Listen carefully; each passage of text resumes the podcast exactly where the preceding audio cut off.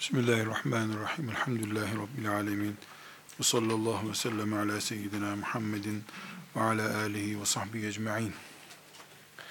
Bir önceki derste Muhammed bin İdris Eşşafii'nin Medine'ye gidip bir haftada muvatta ezberleyip beni dinleyebilirsin dedim dediği kitap bu.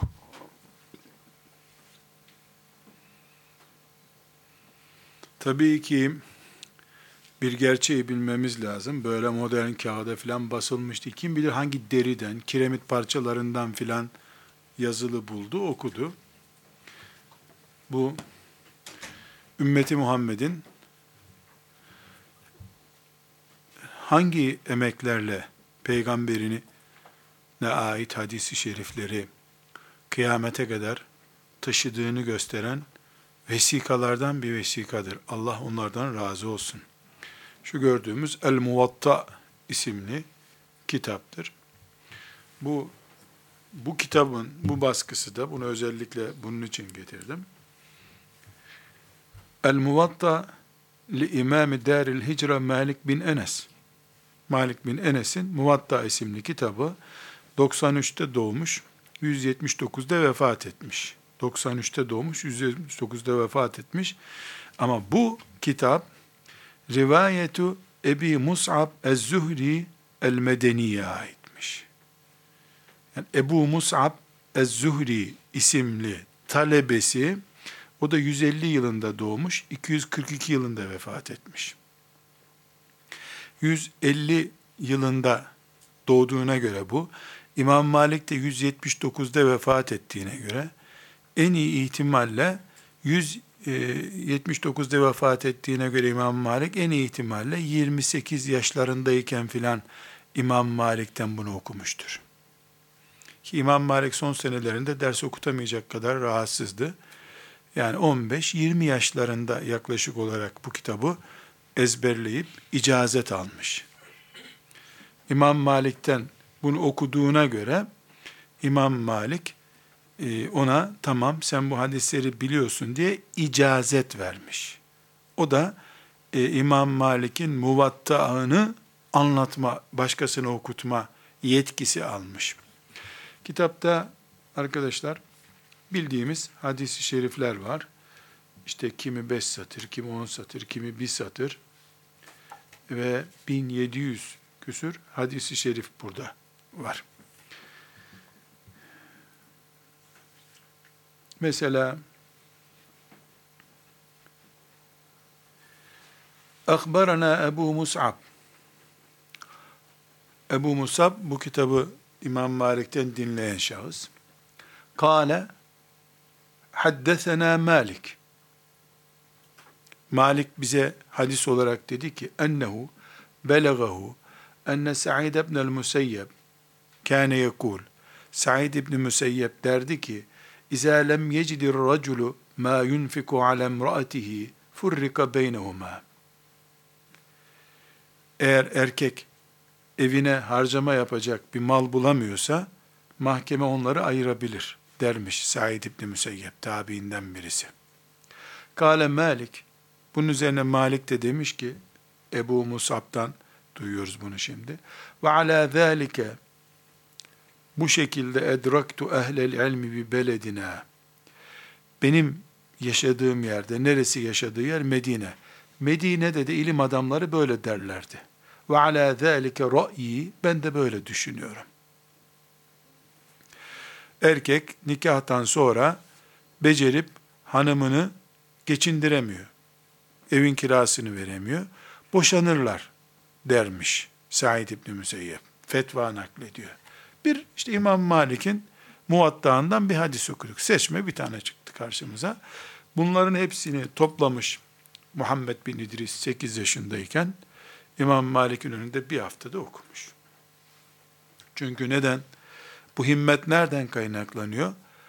E, bu kitabı ezberlemiş olmayı o İmam Malik'in icazet silsilesine takılma, Malik'in talebesiyim demenin tek alternatifi olarak görmüş.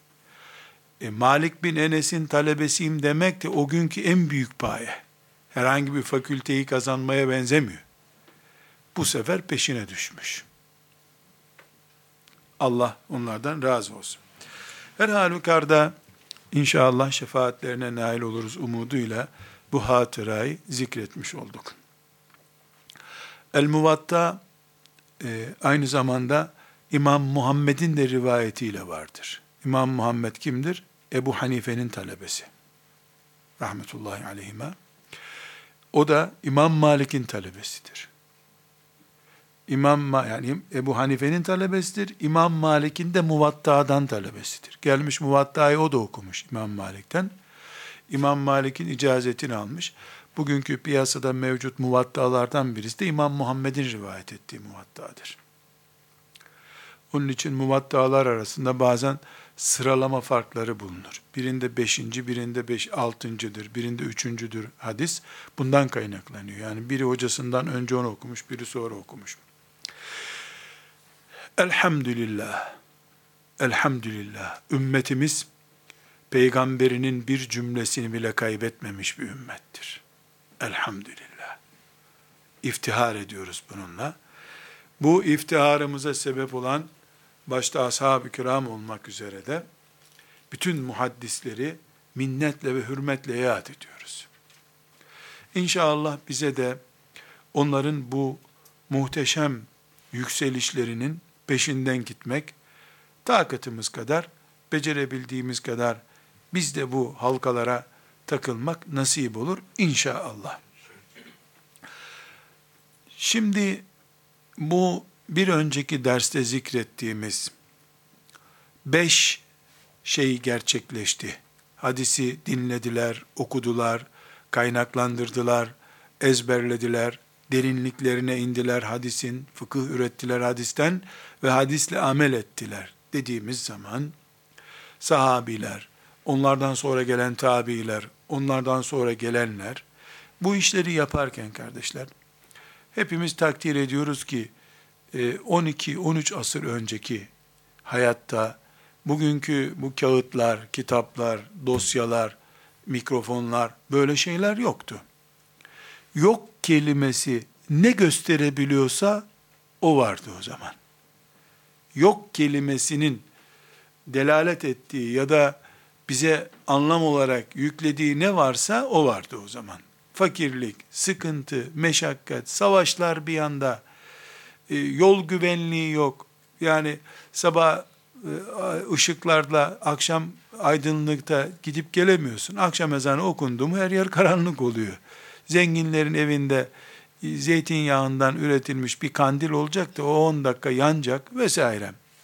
Mesela İmam Buhari'nin hatıralarına dair kendisini zikrettiği bir gecede şu kadar defa kalkıp kandilimi yakıp hadis yazdığımı, tekrar yattığımı hatırlıyorum diyor. Yani aklına bir rivayet geliyor. Bunu yazacak. Kalkıyor. E, kandilini tutuşturuyor. Artık e, çakmağı var? E, nasıl tutuşturuyor kandili size hesap edin. Kibrit yok çünkü. Taşları tak tak tak tak tak vuracak da kıvılcım çıkacak da o arada tutuşacak e, kandili de hemen israf olmasın diye de hemen yazacak. Tekrar yatacak. Uyanıyor bir saat sonra filan hadis aklına geliyor. Onu yazacak tekrar. Bu mücadelelerle Allah onlardan razı olsun büyük bir servet ortaya koydular. Elhamdülillah. Bunlardan örnekler vermek istiyorum. Ali bin Hasan bin Şakik isimli e, Abdullah İbni Mübarek'in dönemine ait muhaddislerden birisi e, bir hatırasını naklediyor. Ee, El Cami'u li Ahlakir Ravi isimli Bağdadi'nin kitabından naklediyorum. Ee, diyor ki Abdullah İbni Mübarek'le Abdullah İbni Mübarek tabiinden biliyorsunuz arkadaşlar. Hadis ilminde saygın yeri var. Yani tabiinin alim kadrosundan ve zühdüyle meşhur, takvasıyla meşhur bir Allah dostudur. Diyor ki bir e, soğuk kış gecesinde ifadeye dikkat ediniz. Soğuk kış gecesinde bir e, camide buluştuk ya da namazda buluştular. E, caminin namazdan sonra kapısından çıkıyorduk. Yatsı namazını kılmışlar. Camiden çıkarken bu İbn Şakik e, demiş ki filanca hadisi sormak istiyorum sana demiş. Hazır bir alim bulmuş. O da şudur demiş. Şöyledir böyledir derken sonra baktık ki müezzin sabah ezanını okumaya geliyor diyor. Biz caminin kapısında hala o hadisi konuşuyoruz diyor. Arkadaşlar size vahdettim menkıbe anlatmayacağım dedim. Kaynağı sabit olmayan, rivayeti sabit olmayan şeyi anlatmayacağım. Bu bir cihattır. Abdullah İbni Mübarek aynı zamanda Antakya'nın fethiyle meşgul olmuş bir Allah dostudur. Cephelerde de cihad etmiş ama bir kış günü, soğuk bir kış günü, artık kış ne demekse, soğuk ne demekse, caminin kapısında e, birisi filan hadis hakkında ne diyorsun diye soru soruyor. Şöyledir diyor ama filanca böyle, şu şöyle, bu böyle derken aradan 10 dakika 20 dakika geçmiyor. Yatsı ile sabah namazının arasında hiç yoksa 5 saat vardır. Hiç değilse. Bir yere de oturmuyorlar. Eve gidecekler o arada. Soğuk çünkü. Ama hadisin zevkine dalmışlar. Sabah ezanını okumaya geliyor müezzin. Ortalama 9'da kıldıklarını kabul edin. En erken 3'tür müezzin ezan okumaya gelme saati. Hangi mevsimde olursa olsun. Bu bugünkü elimizdeki bu kitapların altyapısıdır kardeşler. Daha önce ne dedik? Hadisi şerifi sınıf geçmek için okumadılar. Zevk için okumadılar. Bunu din olarak gördüler. Yatsıdan sabaha kadar caminin kapısında geceliyorlar. Gece bitiyor. Gecenin geçtiğini anlamıyorlar. Çay içmiyorlar bu arada tabi. Ya çok üşüdük biraz kaloriferin yanına geçelim demiyorlar. Üşüdüklerini anlamıyorlar. Gecenin geçtiğini anlamıyorlar. Müezzin bunları burada bırakıp gitmişti. Geliyor bakıyor ki müezzin bunlar burada hala. Hadis konuşuyorlar. Hadis okuyorlar. Hadis fıkhına dalıyorlar. Hadisle amel etmeyi dert ediniyorlar. Bu örnek sadece onların yaptıkları işin azametini gösteriyor. Ne muhteşem duygularla, ne muhteşem hissiyatla hadisi şerife sarılmışlar. İftihar ediyoruz onların varlığıyla. Belki onlar gibi değiliz. Olamayız. Olmadık. Ama inşallah herkes sevdiğiyle beraber dirildiği gün biz bir hadisi konuşmak için caminin kapısında yatsı namazında durup sabah namazına kadar o hadisi konuşuyorum diye caminin kapısında ayakta kalanlarla beraber dirilmek istiyoruz. Her şeyden önce onları tazimle anıyoruz. Ne güzel, ne muhteşemdi. Allah sizden razı olsun diyoruz. Ne onurlu bir şeref bırakmışlar. Bunun Abdullah İbni Mübarek'ine mi e, saygıyla hürmet edersin? Onunla bu konuyu hazır bir alim bulmuşken konuşayım diye fırsatı değerlendiren Ali İbnül Hasan denen zata mı? Hangisine, hangisi e, daha değerli? Üst dudak mı, alt dudak mı gibi oluyor bu. Hoca değerli, talebe değerli. Hoca, caminin kapısında önünde saygıyla durulacak bir hoca, talebe de o caminin kapısında sabaha kadar durmaya hazır bir talebe. Ne üst dudak daha değerli, ne alt dudak daha değerli. İkisinden alt ve üst dudaktan muhteşem bir servet çıkmış ortaya. Resulullah sallallahu aleyhi ve sellemin hadisi şeriflerine hizmet. Bu titizlik olmasaydı, herhangi bir şekilde bugün biz, şu kadar hadis, bu kadar hadis İmam Malik'i muvatta diye bir şey mi bulurduk? Her şeyden evvel, yarın onlarla beraber dirilmeyi arzu ediyoruz. Ve bunu bu dünyada da duygularımız, takdirimizle yansıtmamız gerekiyor. Eğer bunu yansıtamazsak, hissiyatımız bu muhteşem serveti yansıtamazsa, o zaman biz herhangi bir şekilde bu nimeti hak etmeyiz. Alır Allah Teala bu serveti, bizden sonra bir nesil gelir. O nesil ne muhteşem esermiş bunlar deyip sahip çıkar, onlara verir Allah Teala. Kimseye muhtaç değil. Le in şekertum le ezidennekum buyurmuyor mu Kur'an? Şükrederseniz devamını verir. Şükretmezseniz alır Allah. Muhtaç değil ki kimseye. Burada e, bir başka tespit daha var. Ali İbni Ebi Talip radıyallahu an ilmin kapısı. Ashab-ı kiramın ilk dördünde Resulullah sallallahu aleyhi ve sellemin damadı, mücahit, Allah'ın arslanı, bütün bunlarla biliyoruz Ali'yi. Ama şimdi e, İbn-i Ebi Şeybe'de hadis olarak e, zikredeceğim bir e, kaynak bilgi aktaracağım.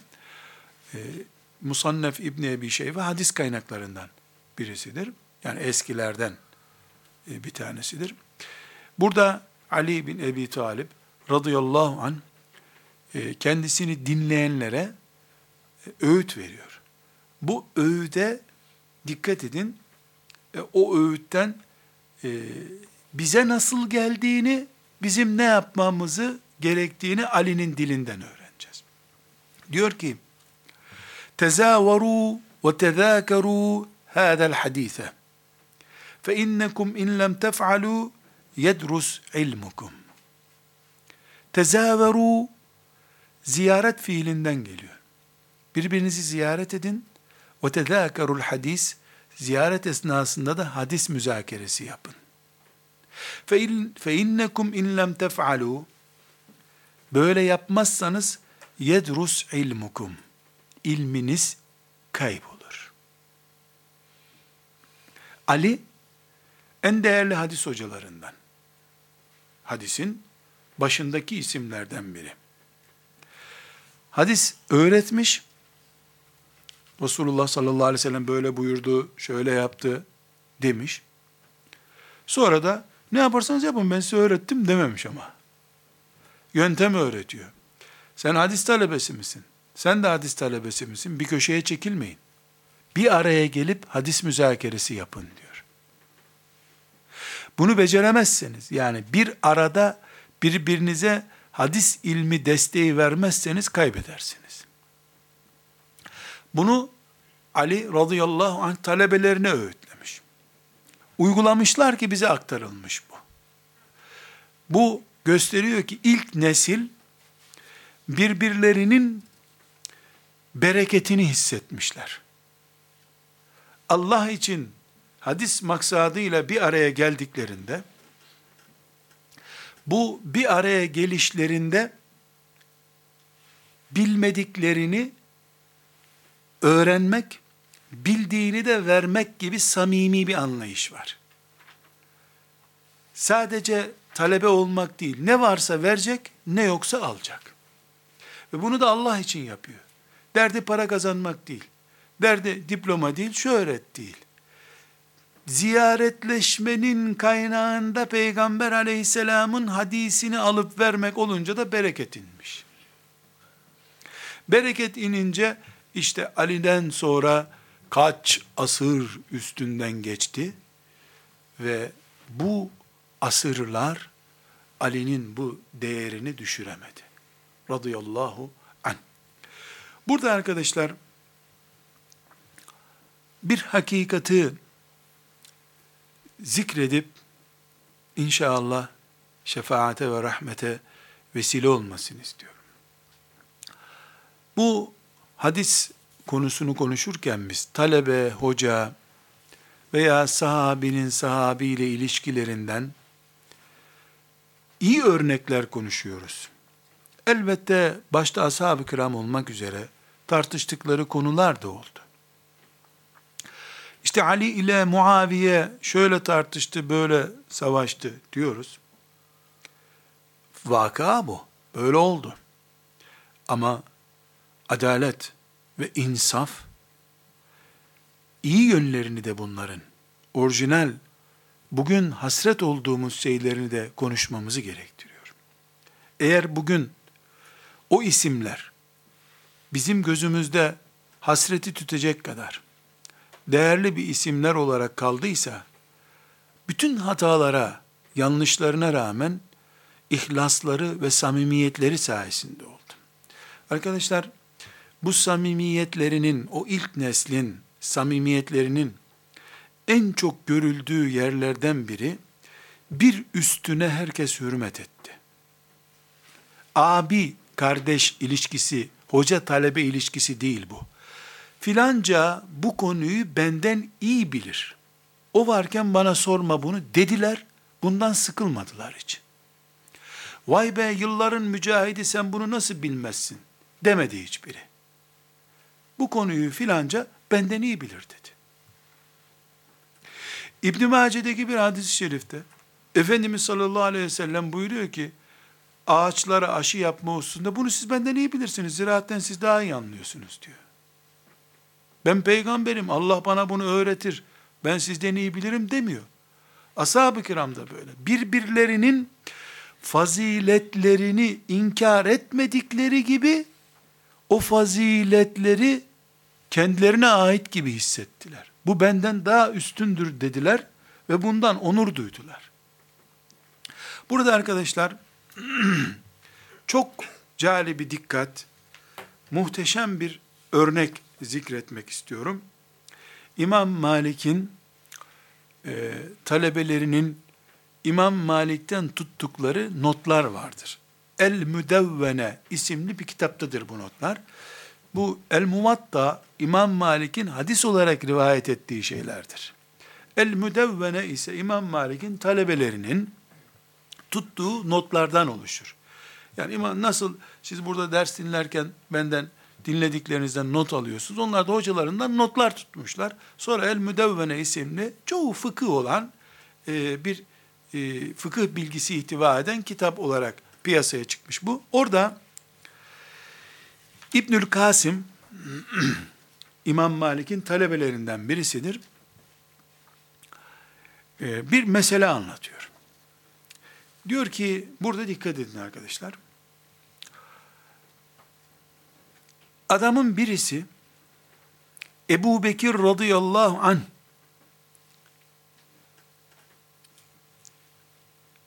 halife iken, yani Ebu Bekir halife, Efendimiz sallallahu aleyhi ve sellem vefat etmiş demek ki. Ebu Bekir halife iken bir rüya görmüş. Rüyasında kıyamet kopmuş. Kıyamette herkes hesap yerine çekilmiş. Fakat herkesin hesabı uzun sürüyor, Ömer'in hesabı kısa tutulmuş. Çok mutlu olmuş bundan. Yani Ömer bin Hattab halife değil ama. Sıradan bir Müslüman o zaman. Ebu Bekir halife. Bunu Ömer'e anlatayım da bir dua etsin bana düşünmüş. Bu olayı kim anlatıyor? İmam Malik anlatıyor. İmam Malik de Nafi'den duymuş. Nafi kim? İbni Ömer'in talebesi. İbni Ömer de e, Ebu e, Ömer'in oğlu. Bu içinden geçirmiş ki adam, e, herhalde Ömer halife olacak. Ve inşallah da şehit olacak ki bu kadar kolay hesap verecek. Ama Ömer daha halife değil. Ve bir gün gitmiş, Ömer'in, Ebu Bekir'in, birkaç sahabinin oturduğu bir mecliste görmüş onu. Selam vermiş, oturmuş. Ömer'e demiş ki, ya Ömer, rüya gördüm ben demiş. Ne gördün? Kıyamet koptu. Herkese hesap soruyorlar. Senin hesabın çok çabuk bitti. Çok hoşlandım. Sen herhalde şehit olacaksın ki şehidin hesabı kolay olur bu kadar. Terbiyesiz çık buradan demiş. Ömer. Adam da şaşırmış. Subhanallah. Ne anlattın buna demiş. Ne güzel rüya gördüm işte. Derken diyor ki o zat. Sonra aradan zaman geçti. Ebu Bekir vefat etti. Ömer halife seçildi. Bu adamı Ömer bir gün yolda görmüş. Sen buraya gel bakayım demiş. Almış onu bir yere oturtmuş. Sen bir zamanlar bir rüya görmüştün. Onu bir anlatsana bana demiş. O da demiş ki ona, o gün ne fena azarladın beni demiş. Şimdi niye soruyorsun madem demiş. Be adam demiş. Ebu Bekir gibi bir adamın yanında beni nasıl översin sen demiş. Ebu Bekir'in yanında övülecek bir adam mıyım ben demiş. Şimdi bir anlat bir dinleyeyim şu meseleyi demiş. Adam da böyle böyle gördüm rüyamda demiş. Mutluluktan yüzleri gülmüş. Biri varmış bir yokmuş masalı değil. Birbirlerine bakışa dikkat et. Sen beni Ebu Bekir'in yanında nasıl översin diyor.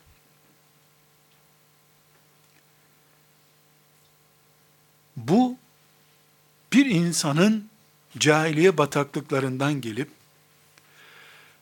Ömerleşme mücadelesini nasıl başardığını gösteren bir örnektir. Halbuki aynı Ömer Ebu Bekir'e kaç defa itiraz etti. Bu Allah'ın şeriatına uygun değil dedi. Böylesi caiz değil dedi. O başka mesele Allah'ın ve peygamberinin sözüne saygı göstermek meselesi ise orada Ebu Bekir diye biri yok. Orada Allah var, peygamberi var. Ama Ebu Bekir'le yan yana oturduk mu Ebu Bekir'in önünde bizi övmek mümkün değil.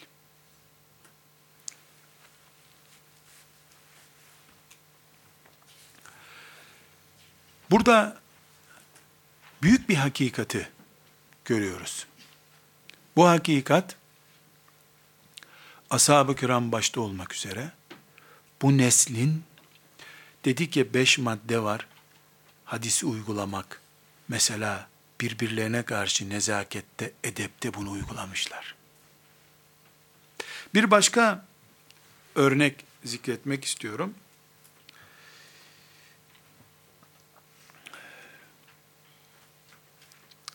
Bukhari'de 4913. hadistir bu.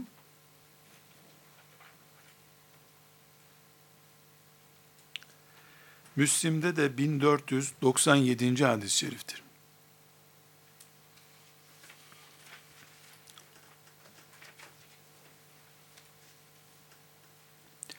İbn Abbas diyor ki, Ömer'e bir soru sormak istiyordum. Tam bir sene bekledim. Uygun bir ortam bulamadığım için Ömer'e o soruyu soramadım diyor. Ömer çünkü çok büyük bir insandı. Her soruyu öyle gelişi güzel sormayayım düşündüm diyor. Sonra hacca gitti Ömer. Ben de onunla gittim diyor. Haçta bir uygun fırsat buldum. Yanına sokuldum. Dedim ki, ya emir müminin, Allahu Teala Tahrim suresinde o iki kadın diyor. Kim o iki kadın? O iki kadın Ayşe ile Hafsa'dır diyor. Tefsir soruyor yani. Bir ayetin tefsirini soruyor. Buhari ve Müslim'de hadis bu arkadaşlar. Sonra demiş ki ya emir müminin bir sene oldu peşinde dolaşıyorum. Ya bu kadar basit bir şeyle müminlerin emirini meşgul etmeyeyim diyorum. Bir senedir soramıyordum sana iyi oldu bu fırsat şimdi yakaladım diyor. Dönmüş. Nasıl böyle yaparsın sen demiş. Sen nasıl kendisine soru sorulamaz bir adam haline getirirsin beni demiş. Bu bir kere arkadaşlar İbn Abbas Peygamber aleyhisselamın amcasının oğlu. Ömer'in de Şura Meclisi'nin üyesi. Yani Ömer'den sonraki devleti idare eden yönetici kadrodan. Ve İbn Abbas'a büyük saygısı var Ömer'in. Ama İbn Abbas bunu suistimal etmiyor. Her şeyin her yerde sorulmayacağını, bir edep gerektiğini biliyor, edebini koruyor. Ama Ömer, e tabi canım, çoluk çocuğa cevap verecek halimiz yok demiyor. Niye böyle yapıyorsun diyor. Ömer'e soru sorulamaz olur mu diyor. Ona bakıyorsun büyüklüğünün nezaketini kaybetmiyor. Buna bakıyorsun küçüklüğü onu şımartmıyor. Bu kadro bize Resulullah'ı taşıdı sallallahu aleyhi ve sellem. Bunlar arkadaşlar bir edep, bir terbiye medeniyeti kurdular. Biz bu beş şey e, diye zikrettiğimizde hani beş şey üzerinden bu hadis çalışmaları asırlara yayıldı dediğimizde hadis-i şerifleri sadece kuru bir ezber, binlerce hadis, on binlerce aktarım yapmak gibi bir gaye ile yola çıkmadılar. Hadisleri amel edecekleri şeyler olarak, nasıl Müslüman olacaklarını öğrenecekleri malzeme olarak gördüler. Biz haftada bir gün Riyazu Salih'in dersine fantazi olarak gidiyoruz. Onlar haftanın her günü, her saatinde Resulullah sallallahu aleyhi ve sellemin sesinin kulaklarında yankıması için uğraştılar. Burada Siyer-i Alam'ın Nübela'dan bir nakil yapmak istiyorum. Hüseyin İbni İsmail babasından naklediyor. Tabiinden çok sonraki bir neslin insanı bu. Ahmet bin Hanbel'in hadis okuttuğu yerde beş binle beş bin beş yüz kişi arasında ders dinleyen olurdu diyor. İfadeye dikkat edin. Beş bin kişi civarında bir hadis dinleyeni olurmuş. Onlardan belki 500 tanesi hadis yazardı. Oraya hadis öğrenmek için gelirdi. Geri kalanları da terbiye öğrenmek için gelirlerdi diyor. Yani 5000 kişi Ahmet bin Hanbel'i dinliyor arkadaşlar. 5000 kişilik konferans salonumuz yoktur bizim şimdi. O kadar konferans salonu olmaz zaten. Geliyor, bunlardan 500 tanesi hadisçi, gerisi oraya peygamber terbiyesi öğrenmek için geliyorlar. Ne diyoruz? Hadisi şeriflerin üzerinde ömür eskitenler, Resulullah öğrenmek istiyoruz diyenler, bir bilgi birikimi olsun. Diploma alacağımız kültürümüz olsun. Puan yakalayacağımız, sor, imtihanda çıkacak soruları öğrenelim diye değil. Nasıl Müslüman olacaklarını öğrenebilmek için o koşuya katıldılar. Bunu mesela verdiğimiz örnekte anlıyoruz.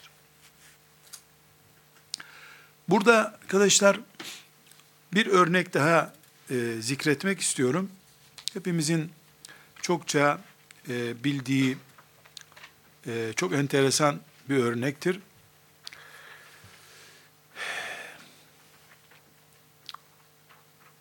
Buhari'de tartışmalı bir konu olduğu için kaynaklarını zikredeyim.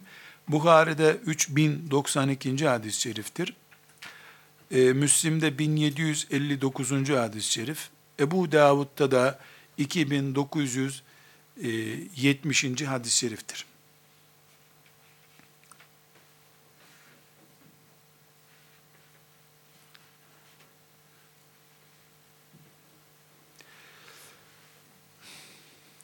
Burada çok hassas bir örnek var arkadaşlar. İzah edeyim de önce e, yanlış anlaşılıp fitneye, zihinlerimizi şeytanın karıştırmasına sebep olmayayım.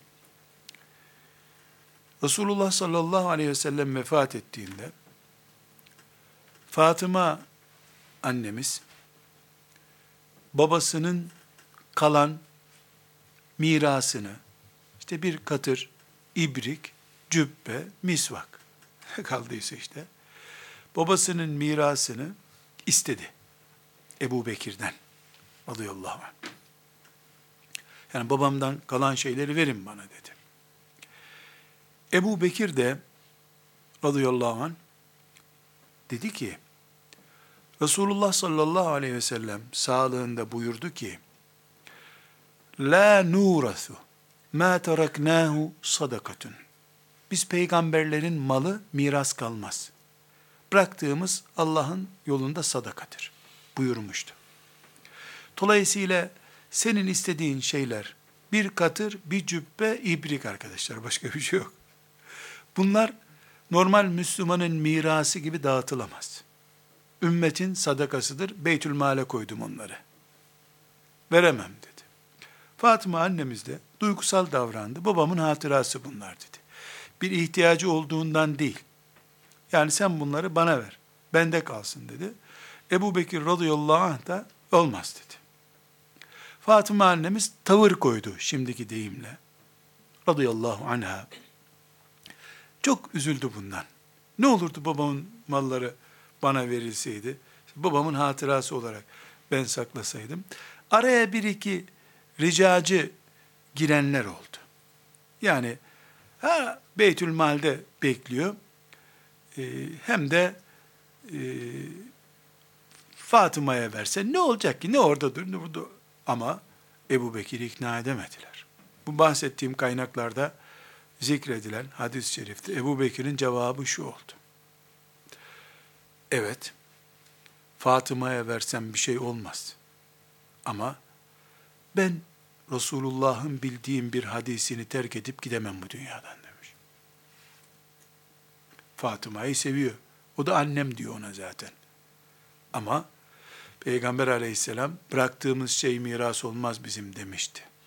Onu miras gibi verse hadise aykırı davranacak.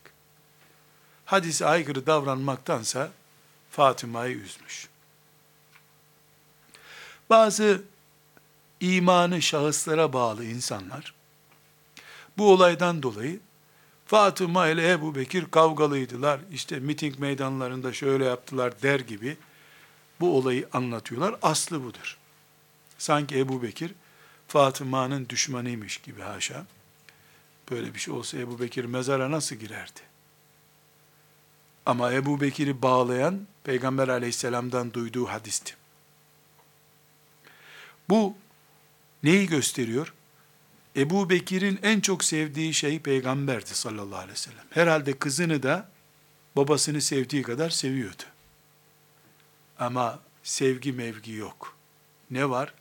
Peygambere uymak var. Benim malım miras değil dedi bir defa. Kızına verse miras hükmünde olacak. Olmaz dedi. Sırf bu yüzden Ali radıyallahu anh, Fatıma annemizin eşiydi. Ebu Bekir'e beyatı altı ay gecikti. Peygamber aleyhisselamın kızı üzülmesin diye Ebu Bekir'e gidip beyat etmedi. Fatıma annemiz altı ay sonra vefat etti. O vefat edince beyat etti. Bu da ikinci bir nezaket. Sen çünkü Resulullah sallallahu aleyhi ve sellemin kızının kocasısın. O bir şeyden üzgün, endişeli, haklı veya haksız başka bir mesele. Nasıl olsa Ebu Bekir sana anlayış gösteriyor. Ben sana beyat ettim diye el tokalaşsan ne olur, tokalaşmasan ne olur? İşte bu anlayış, hadisi şerifleri özümsemiş neslin anlayışıdır. Cihad ederken kafire karşı bu anlayışla hareket ettiler. Birbirlerine beni Ebu Bekir'in yanında nasıl översin sen yahu derken bu anlayışları vardı. Hadisi şerif Resulullah'ın emridir deyip Fatıma'ya karşı da onu uyguladılar. Bir başka örneği çokça duymuşsunuzdur. Ee, Buhari'de 1597. hadis, Müslim'de 1270. hadis, Ebu Davud'da 1973. hadis, Nesai'de 2937. hadis, e, İbn Mace'de de 2943. hadis-i şeriftir. E, Tirmizi hariç bütün hadis kitaplarında hemen hemen bu hadis var. Tirmizi'de farklı bir rivayet olarak bilir. E, Ömer bin Hattab radıyallahu anh hac yapıyor. E, biliyorsunuz Kabe'nin köşesinde küçük bir e, taş vardır. Böyle bir altın veya gümüş korumanın içinde bir insan kafası kadar. Ama taş o kadar değil. Taş üç tane bu parmağım kadardır. Böyle büyük bir şeyin içine gömülmüştür onlar. Hacı aslında onlara da tutamaz. Üstü kaplamalı, küçücük böyle bir insanın tırnağı kadar. Büyük de o da çalına çalına o hale gelmiş. Yani bütün müminlerin hakkından çalıp evine götürmüş adamlar. Sevap kazansın, şefaatçi olsun ona diye. Allah şeytana düşürmesin kimseyi. Yani Kabe'den taş çalar insan. Ee, o üç tane küçücük e, taş, yani toplamı 3 santimetre kare yoktur herhalde. Hacer-ül Esved'in. Belki ashab-ı kiram zamanında kim bilir avuç kadar mıydı onu bilemiyorum. Ama e, karamite denen e, büyük bir afet yaşanmış bir nesil vardı. Bu batini fırkalarından. Onların zamanında çalınıp götürüldü Hacer-ül Esved. Tekrar geri getirildi. O arada bir miktar Hacer-ül Esved'den kaybolduğuna dair zanlar var. Şimdi e, Kabe'yi tavaf eden e, Hacer-ül Esved'e geldiğinde dönüyor tavafta. Hacer-ül Esved'e geldiğinde öper Hacer-ül Esved'i sünnettir. Gelemeyen de Allahu Ekber deyip e, selam verir. Hacer-ül Esved'e selam verilir. Ömer bin Hattab radıyallahu anh e, bunun sünnet olduğunu herkesten çok biliyor. Fakat mantığa dikkat edin şimdi. Geliyor, e, Hacer-ül Esved'in karşısına geliyor, yanındakiler duyuyor. Bana bak, sen taşsın, senin taş olduğunu da biliyorum diyor. Allah'a yemin olsun, peygamberi seni öperken görmeseydim ben bir taşı öpmezdim. asıl mukaddes olan şeyin taş olmadığı şuurudur bu. Bünyesinde bir taşı öpmeyecek adam tiniyeti var. Ama değil mi Resulullah öptü? Bitti. Buna teslimiyet diyebiliriz. İbadetin özünü yakalayan şuur düzeyi deriz. Ne de herkes istediği ismi verebilir. Herkes istediği ismi verebilir. İsim vermek serbest. Ama Ömer bu adamdı. Radıyallahu anh.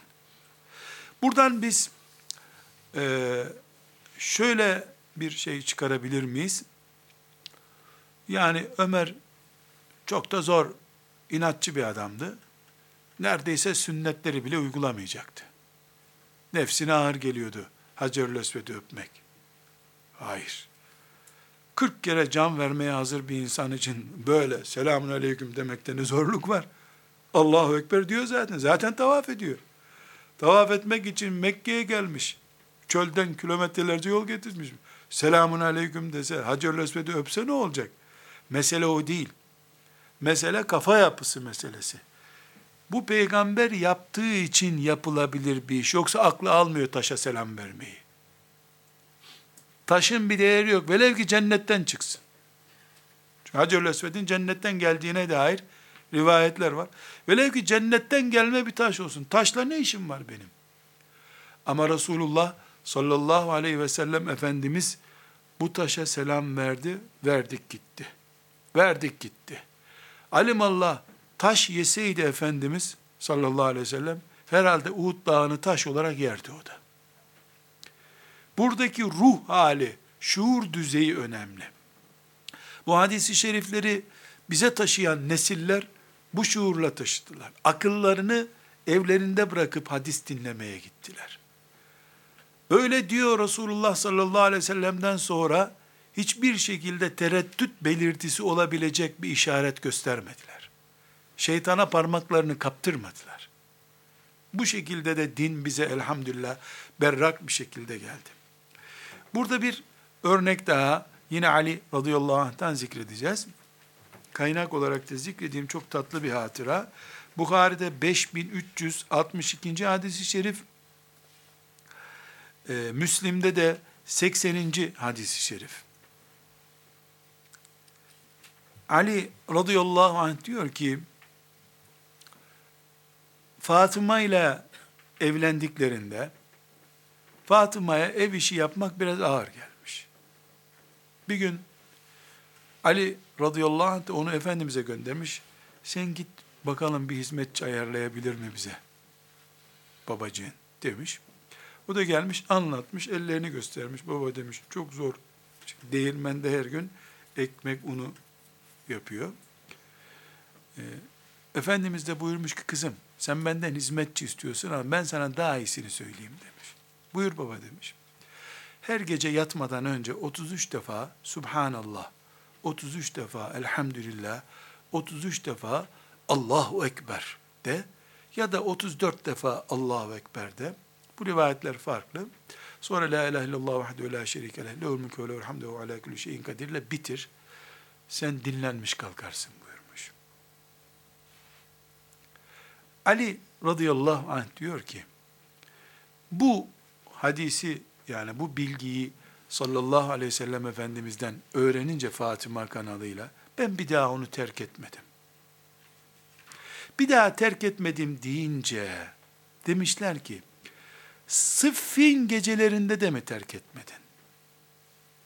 Sıffin geceleri ne gecesi? Muaviye radıyallahu anh'la savaştıkları geceler. Ne demek arkadaşlar? Bin kişilik bir ordu karşında bekliyor. Ok atıyorlar, mızrak atıyorlar. Sen burada nöbettesin. Yatağını serip yatmıyorsun. Bir taşın üstüne kafanı koyuyorsun. Zaten uyukluyorsun. Sabahtan beri ya güneşin altında ya çölde yürüyorsun zaten. Yani uykum geldi, yatayım yok. Çöküp kalıyorsun bir yerde ya da ayakta uyukluyorsun. Ali'nin hayatının en çetin günleri onlar. Çünkü üç gün beş gün sürmedi, çok uzun zaman sürdü. Bu sözü ondan dinleyenler demişler ki yani sıffin gecelerinde de mi hiç terk etmedin bu sünneti? Buyurmuş ki vela leylete sıffin. Sıffin gecesinde de bu sünneti terk etmedim demiş. Bu neyi gösterdi bir kere daha? Onlar için Peygamber aleyhisselamdan öğrendikleri şey, kolay zamanda, zor zamanda diye bir daha tasnif görmemiş. Hayat kuralı bu. Zevki yerindeyken de, sıkıntıdayken de su içiyordu. Dolayısıyla bu onun için su gibi bir şey. Keyfim yerinde değil bari su içmeyeyim demediği gibi, şimdi çok yorgunum demiyor. Bu sünnet mi? Bunu yapacak o. Elhamdülillah. Bu şekilde bir yol alışları var. Meşhur, e, çok defalarca dinlediğiniz, bildiğiniz e, hadisi şerifi İbni Ömer'den nakledeceğiz. İbn Ömer bir yerde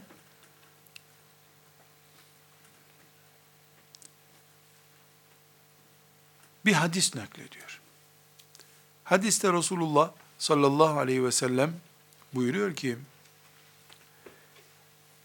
kadınları camiye namaza gelmekten alıkoymayın. Gelsinler.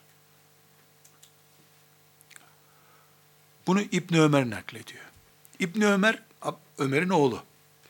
Onun da oğlu yani Ömer'in torunlarından biri dönüp diyor ki baba yani kadınlar da camiye gelsin canım diyorsun sen ama bizim evde öyle bir durum yok. Çok fena kadınlar. Ben göndermem kadını diyor. Bu dönüyor oğluna. Bana bak diyor. Ben Resulullah camiye gönderin dedi diyorum. Sen kim oluyorsun da göndermem diyorsun. Pek çok rivayeti var bu hadisin. Çok kimse görmüş. Kimine göre yemin etmiş. Ölünceye kadar seninle bir daha konuşmayacağım. Sen Resulullah'ın sözüne aykırı bir söz söyledin demiş. Kimine göre elinin tersiyle vurmuş. Çok farklı naklediliyor. Ama oğlunun ben karımı göndermem camiye sözünü affetmemiş bu arada. Çok önemli bir fark bu. İbn Mace'de 16. hadis-i şeriftir bu. İbn Ebi Şeybe'nin Musannef'inde 25746. E, hadisi şerif 25746. hadis-i şerif çok enteresan arkadaşlar. İbn Ömer kendisine ait bir hatıra naklediyor. Gel bazen çarşıya çıkarım diyor. Aslında bir şey almak için değil. Çarşıda muhakkak bir Müslüman görürüm, selam veririm. Selamı yayın hadisini de uygulama sevabına ererim diye çarşıya gittiğim olmuştur diyor. Arkadaşlar biz bunu bir arkadaş görür muhabbet ederim diye yapıyoruz şimdi. O ise bir arkadaş görürüm, selam veririm, selamımı alır, bir sünneti yaşamış olurum diye gidiyor. Biz bir çay içmek için gidiyoruz, o bir sevap kazanmak için gidiyor. Bu nesil çok farklı bir nesil. Bugün biz romanını bile okumakta zorlanacağımız nesildir. Büyük gayretlerle, büyük himmetlerle bu yola çıktılar. Allah onlardan razı olsun.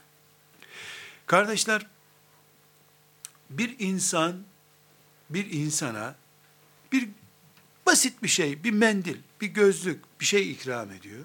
Bir çay, bir kahve ısmarlıyor. O insan o çayın, kahvenin, gözlüğün vesairenin hatırını 40 sene unutmaz deniyor. Unutana vefasız deniyor. Vefasızlık etti deniyor. Acaba bize bu büyük serveti taşıyan bu insanların bu himmetine, gayretine duyarsız olmak, bunu basit bir şey gibi görmek, işte gazete çıkarmış birisi gibi düşünmek, vefasızlık değil midir?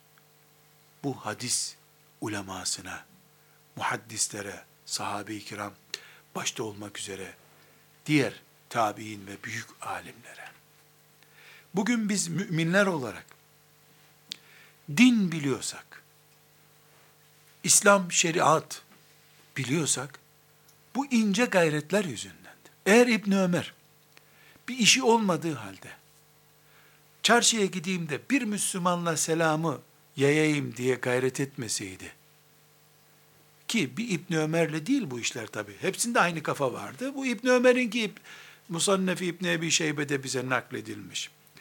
Bugün iki Müslüman karşılaşınca selamun aleyküm deme kültürünü nereden edinecektik?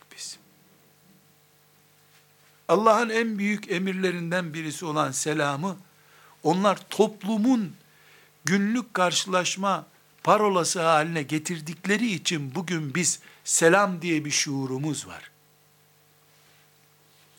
Nesilden nesile kültür böyle taşınıyor şimdiki gibi iyi günler deseydi İbn Ömer, ya da sırf selamı yayayım diye evinden çarşıya çıkma gayreti, himmeti göstermeseydi, biz bugün iyi günler bile belki demezdik. Bırak selamı. Bu kadar himmet gösterdikleri, olağanüstü gayret gösterdikleri halde, hala İslam'ın belli bariz emirlerini uygulamakta esnek davranabiliyoruz maalesef.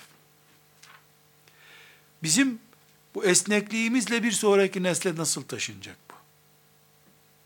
Onların e, himmetine, enerjilerine, gayretlerine hangi minnet şuuruyla bakmamız gerektiğini anlatmaya çalışıyorum kardeşler. Sadece sahabi idiler. Çok peygamber duası aldılar çok e, ibadet ettiler bölümü bizi ilgilendirmiyor. Hatta bizi hiç ilgilendirmiyor. Allah ile aralarındaki bir aşk bu. Bizi asıl ilgilendiren şey, bize taşıdıkları Kur'an'dır. Kur'an'ı ve sünneti bize doğru taşımakta ortaya koydukları heyecanlarıdır. Onlar mescitte, Medine mescidinde oturup ibadetle ömür geçirselerdi, İslam Medine'ye gömülüp gidecekti. Medine'de Peygamber aleyhisselamın kabrinin yanında ibadet etmeyi değil, kapı kapı dolaşıp bunlar Allah'ın size emanetidir diye Kur'an ayetlerini, hadisi şerifleri öbür nesillere taşımayı tercih ettiler. Fark burada. Ve çok enteresanı bir diploma peşinde de koşmadılar. Hiçbir tanesi tek bir hurma dahi olsa bu işten ücret almadılar. Sabah namazına ne için gidiyorsa camiye, bir hadis öğretmek için de onun için bir ağacın altına oturdular. Onların bu büyük faziletini, bu bizim rüyalarımızda bile göremeyeceğimiz enerjilerini, bizim hayal etmekte zorlanacağımız çalışmalarını takdir etmemek büyük bir vefasızlıktır, saygısızlıktır. Adına nankörlük bile desek bir sakıncası yok, bu nankörlüktür. Şu örnekleri daha önceki derslerde zikretmiştim. Burada üç tane, beş tane örnek saydık. Herhalde 120 bin sahabinin 10 tane örneği yoktur. On binlerce, yüz binlerce örnek var ortada. Bize ulaşmadı bunlar. Yani ulaşsaydı ne değişecekti ki? En sağlam kaynaklardan işte ulaşanı görüyoruz. Sıffin gecesinde de mi bu sünneti terk etmedin sorusuna şey valla herhalde uygulamışımdır demiyor. Vela sıffin. Sıffin gecelerinde de ihmal etmedim bunu diyor. Şu kainatta Muhammed sallallahu aleyhi ve sellemi Ebu Bekir'den çok sevdiğini kimse iddia edemez. Çünkü Ebu Bekir'in şahidi Allah sevdiğine dair. Ebu Bekir'imi bana bırakın diyen Peygamber aleyhisselam var. Biz sevdiğimizin kızı bizden bilezik istese, elimizde 40 ton bilezik olsa onu bile acımayız ondan. Dostumun kızı canım helal olsun deriz. Ebu Bekir öyle demedi. Dostluk, duygusallık başka şey, peygamberin hadisi başka şey dedi. Ciddiyettir bu. Buna Peygamber aleyhisselamın hadisine gösterdiği saygının, bağlılığın sağlığında kendisine gösterdiği saygı gibi olmasının işaretidir. Aynı sahneyi arkadaşlar kendiniz için düşünün. Sizde Peygamber aleyhisselamın hatıraları var. Elinizin altında. imzaya bile gerek görmeden git al kızım diyebilirsin. Size geldi peygamberin kızı. Babamın katırını bana versene dedi. Babamın ibriğini, abdest ibriğini bana ver dedi. Alimallah. Yani sadece e, o kapıda paspas olacak halimiz yok ama biz gene hadi diyelim sanal olarak ben o olsaydım çağırırdım görevliyi. Dünyanın en değerli birini de yanına koyun verin buna hatıra olarak derdim. Peygamberimin kızının gönlü kırılmasın. Hiç değer mi ya? Ne kadar altın mücevher varsa hepsini de yükleyin katırlara verin derdim. Bir istiyor milyon verin ya. Peygamberin kızının gönlü kırılır mı? Öyle yapmadı ama. Ben mezara girerken bir hadisi ihmal etmiş biri olarak giremem mezara. Duygusallık yok.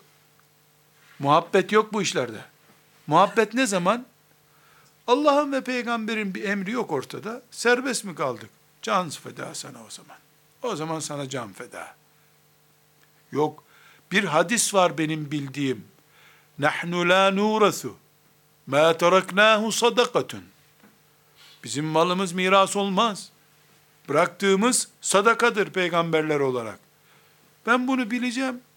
Bitti. Ebu Bekir'den şöyle bir soru soralım.